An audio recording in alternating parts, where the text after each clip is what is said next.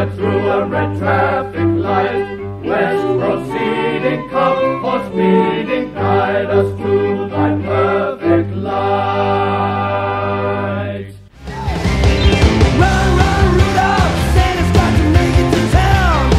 As we look at our gift list of those over $5 and those under, we're reminded once again that Christmas often makes us review our priorities.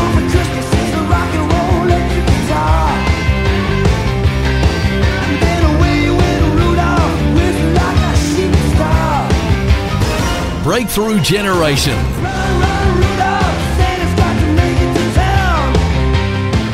No doubt there'll be dozens of strange Christmas celebrations this year, but probably one of the weirdest has just come to light out of Rochester, New York. It seems that Mrs. Lewis E. Fuller has just given a Christmas party for her two pet cats, one called Millet and the other Sir Gobelin.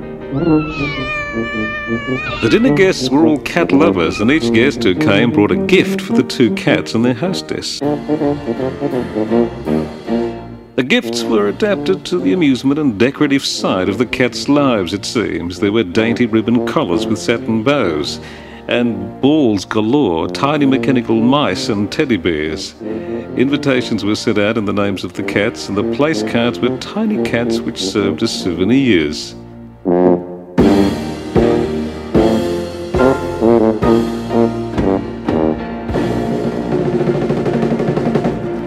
How does the story make you feel? I find myself cringing a little. Do you?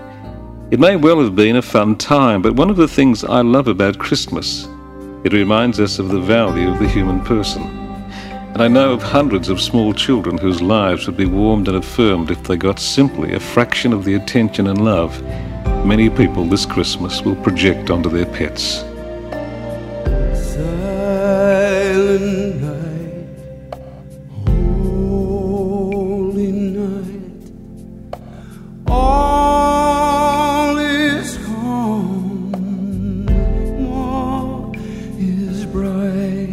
Yes, Christmas asks us all a question of our priorities because it reminds us of the value the divine being placed on all of us. Oh,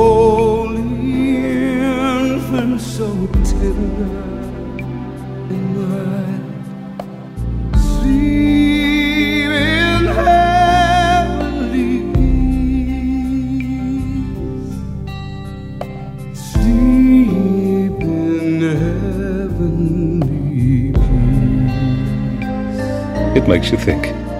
This is Mal Garve.